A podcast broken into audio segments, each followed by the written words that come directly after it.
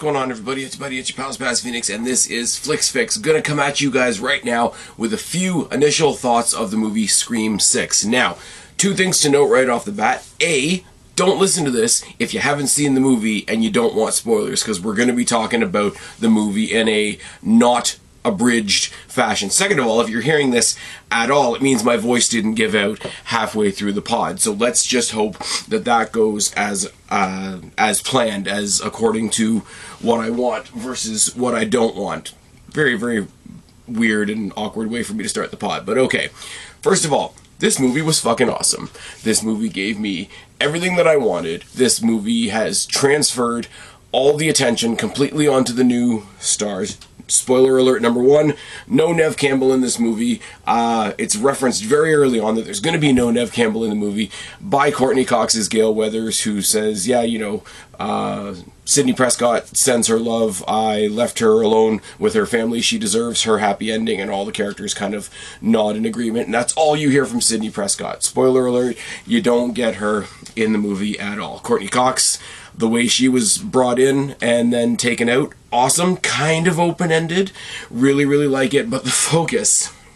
As I say, with the last one naming itself the requel because of how meta it is and the characters in the movie can talk about the movie that they're in being a requel, um, really, really, really did a good job of getting off getting off on their own foot. The last movie, uh, Scream 5, which was just called Scream, and we know how I feel about that, um, sort of had them interacting with Gale, with Sidney, with Dewey. We all know what happened to Dewey.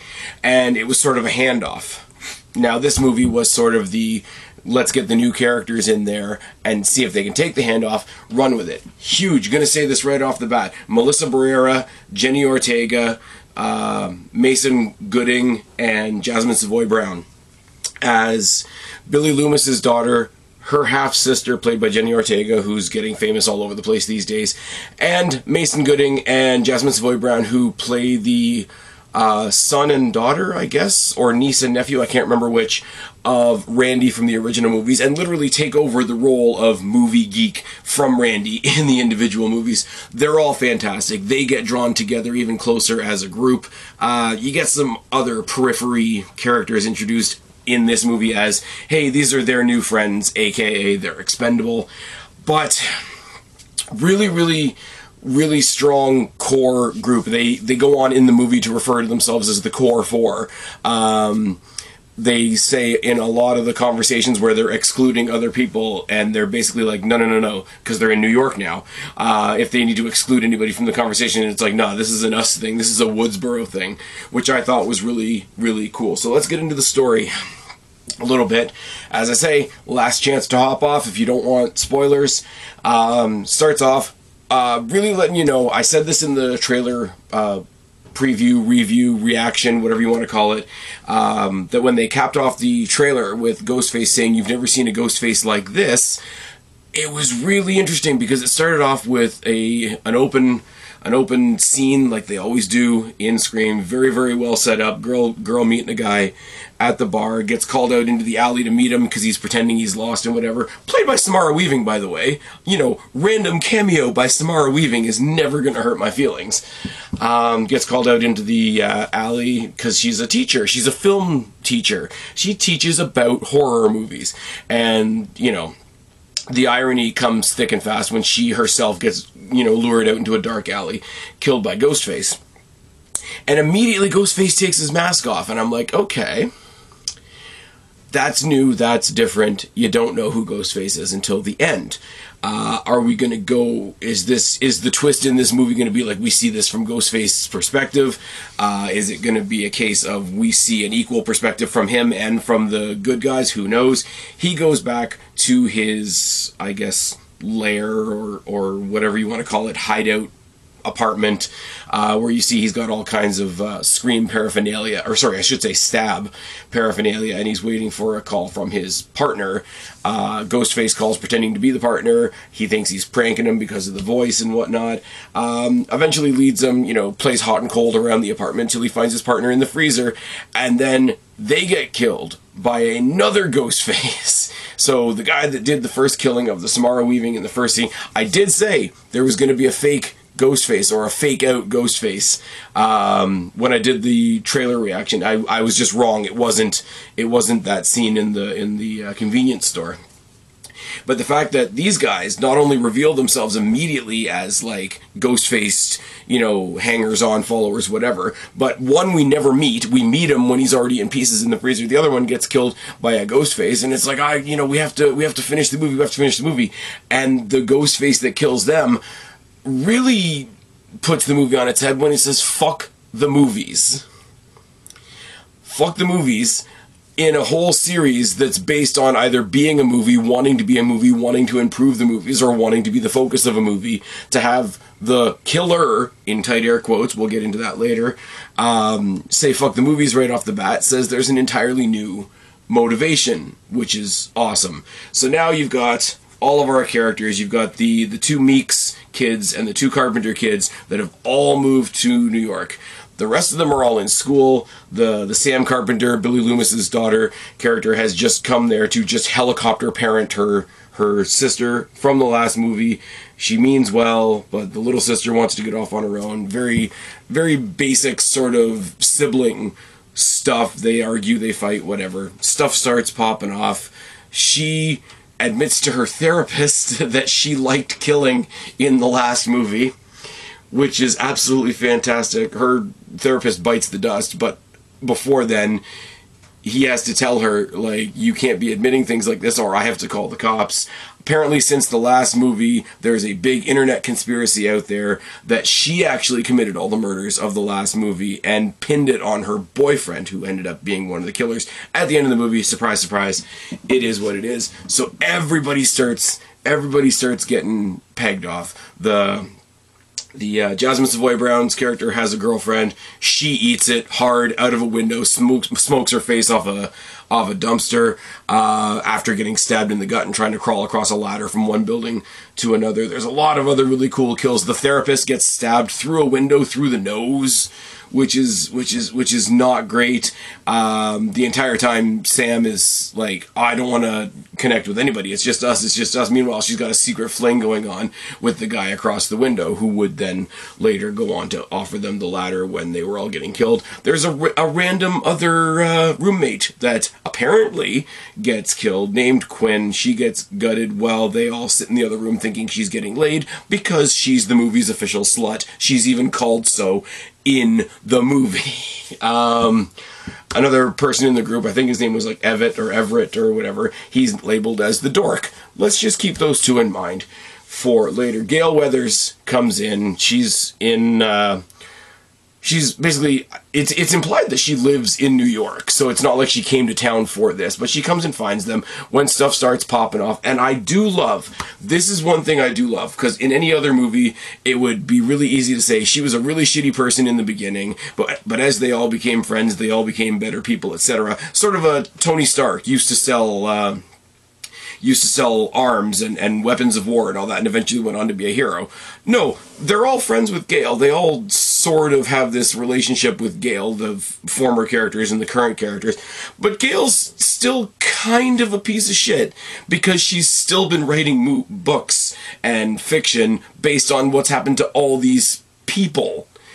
And and I like that because that's more realistic. You don't like not everybody magically becomes a happy person at the end. Not everybody becomes a hero in the end. Not everybody has their magic epiphany moment. So I think that's that's kind of cool. They call back to the first movie where Sidney Prescott knocks her out after saying she'd give her a free copy of the book. Sam goes to give her a swing um, Gale ducks, but because it's a it's a sister team, when she ducks, the other sister gets her with a smoke, and I really thought that was cool. Nice, nice callback to the first movie without being entirely cheesy. She's there, kind of admitting that she's still a shitty person, but still wanting to help them at the same time. She eventually eats it while they're trying to bait the Ghostface character into a park. Meanwhile, they trace the call around to. Uh, to Gale's apartment, which is on the other side of town. The cat and mouse through Gale's apartment is really, really well done, in my opinion. Shout out to Courteney Cox for that.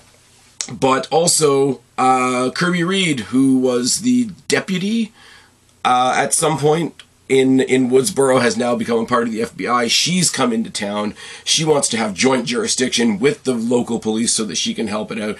She has, you know, deep knowledge of the Ghostface killings, etc. And it's mentioned that she was a senior when Sam Carpenter was a freshman, so they sort of know each other. Random insertion is random, kind of like in Scream 2 when uh, when Sidney Prescott went off to college and the killings started happening, and Dewey just kind of inserted himself. It's like I'm a cop, I can be a cop anywhere. So she's stumbled upon this giant theater this giant theater that was in the name of the first two guys that were killed at the beginning of the movie. And this is the shrine. This is the thing that was uh, alluded to a lot in the credits. It's a reveal that was teased but never fully teased out. It's everything a Ghostface fan would want. I thought they were going to go, I will say, I thought they were going to go more into this. Um, when they start doing different uh, this movie's about this, this movie's about movies, this movie's about sequels, this movie's about trilogies, this movie's about whatever. I thought they were going to sort of sidetrack into like the current fad of like, why do we watch so many serial killer documentaries? It didn't quite go that way. It wouldn't have hurt my feelings if it did, but they find this shrine, the, uh, the outfits and masks of all of all the nine killers constantly beating us over the head with the fact that Scream uh, no Scream three was the only one or was the only Scream movie that only had one killer. It was the only one that didn't have the dual killer, which immediately is sort of a story alert for like, okay, they're going to do something different again because they're pointing out the only other movie that was different. what ends up happening is they start seeing a pattern of all the all the killings have a mask left behind at all the different uh, murder sites, and all of them have DNA from all the different previous killers, from uh, from Billy Loomis to Sidney's secret brother to the the boyfriend and the other chick from the last movie. Sorry, names are kind of escaping me right now because I'm kind of tired. Um, but they have the DNA from all of them, so they know it's literally their masks. Um, but it's this shrine and it's all the knives from all the different things and it's police sketches and it's in amongst it's really strange. And if it was real it would be really strange because it's all the paraphernalia and evidence from the real crimes but then it's also interspersed with a bunch of stab like marketing and paraphernalia. So here's all the stuff from the murders and then here's all the stuff from the movies about the murders which is like okay immediately that's a built-in psychological thing are we dealing with somebody who doesn't know the difference between reality and fiction really really cool uh, they eventually say uh, decide that they're going to use this as the uh, as the kill box. Uh, it's a term that's been used in a couple of other movies. Basically, the spot where you once you've got somebody inside, they've got nowhere to go, and you can trap them and you can kill them. The um, the killing in the in the roommate's apartment, uh, like I say, initially takes out Quinn. Um, the you know I, like I say I, I don't I'm not going to say it too much but like these the movie appointed uh, movie slut quote unquote right was killed earlier on in the movie um, but long story short it ends up that the cop who they've been who's her dad who wants to get this guy, whether it's by legal means or not legal means, he's with them. He's gonna like the only way we can stop this guy is to kill him. Let's work with the FBI, you know, um, Kirby Reed, who's come from the FBI, and we're going to put this kill box plan together. But at the very last second, they say, don't trust Kirby. She's been discharged from the FBI like two months ago. She's really unstable. She's really affected by all the Woodsboro murders. She's probably the killer. And immediately she gets shot by him because he's the actual killer. Pull a mask off, and it's the Ev- Evan Everett, whatever, the, the guy that they had dubbed the nerdy guy, and the sister, who is Quinn who they didn't know wasn't actually dead because the dad, being a cop, was able to swap out the bodies to cover off her being still alive. And now, why why is this entire family coming after after Sam and and Tara and and the the Meeks siblings and all that? Well, it's because they lost their other brother, who was the boyfriend in the last movie. And the theater that they're all standing in is actually his theater because he liked Stab and he liked slasher movies and they wanted to kill her and everybody associated with her surrounded by things that he loved. And then there's a big, huge fight between all of them. And here's what I love as well. Going back to the courteney Cox thing, for these people to be the heroes, for these people to be the good guys in the movie, they don't have to be good people because they keep going back to uh, Sam admitting at the beginning of the movie that she kind of liked stabbing the shit out of her boyfriend who tried to kill her, and that might be a problem. And we did the uh, the Billy Loomis sort of hallucinations. Um, you know, words from beyond the grave from her dad, you know, urging on all of her worst impulses. And she goes fucking ham on this guy at the end after they dispatch the other two in in quite brutal fashion as well. And it's kind of like she's enjoying it and knows she shouldn't be enjoying it. And the Tara character is on the other side of the spectrum who knows it's bad but also knows that it's like the only option they have. Very cool dichotomy between those as well. Uh, at the very last second, the Meeks uh, siblings rejoin them as well. Um, Chad looks like he's been stabbed in the theater. Uh, Mindy thinks she, uh, they think she's been stabbed way back at the subway. The subway thing is another thing I really got to say was really cool. Obviously, it was set during Halloween. Everybody was masked, and a lot of those masks were ghost face masks.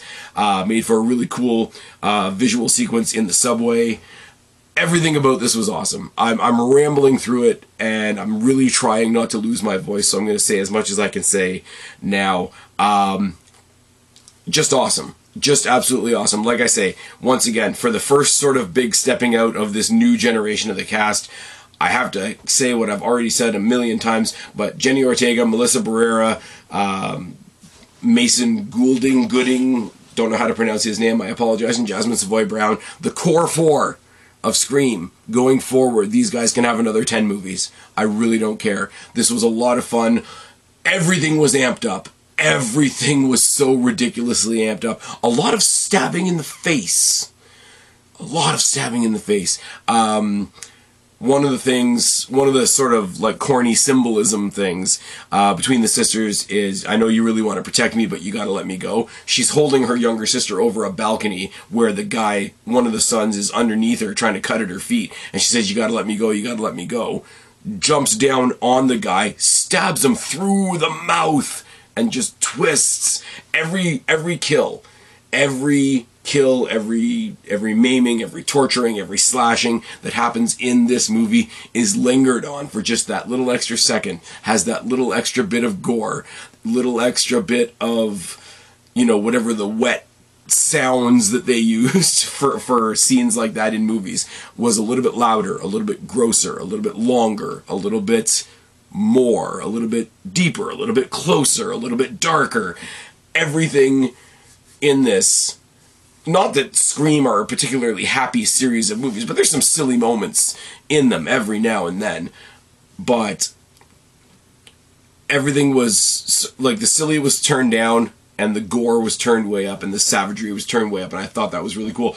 Jasmine Savoy Brown provided pretty much all the comedy in this movie, being the new Randy character and being the person that's supposed to know everything about movies, who's really, really pissed off at herself for not guessing who the killer was last time, to be with all her friends that are absolutely freaked out and have her like in like nerd brain mode trying to play this like it was a game of clue like her life wasn't on the line provided the only real consistent comedy, but comedy from the perspective of what the, what the fuck is wrong with you. This isn't a video game type of uh, type of reaction in the entire movie. The rest of it was pretty damn serious. Um, the I will say the the killing the killings of the core group and the extensions of the core group were treated with a lot more reverence in this movie than they have in any other movie before. Like sad moments were given. Like I said, the violence was given an extra moment to be violent, and the sadness right afterwards and the recovery afterwards was given that extra moment to be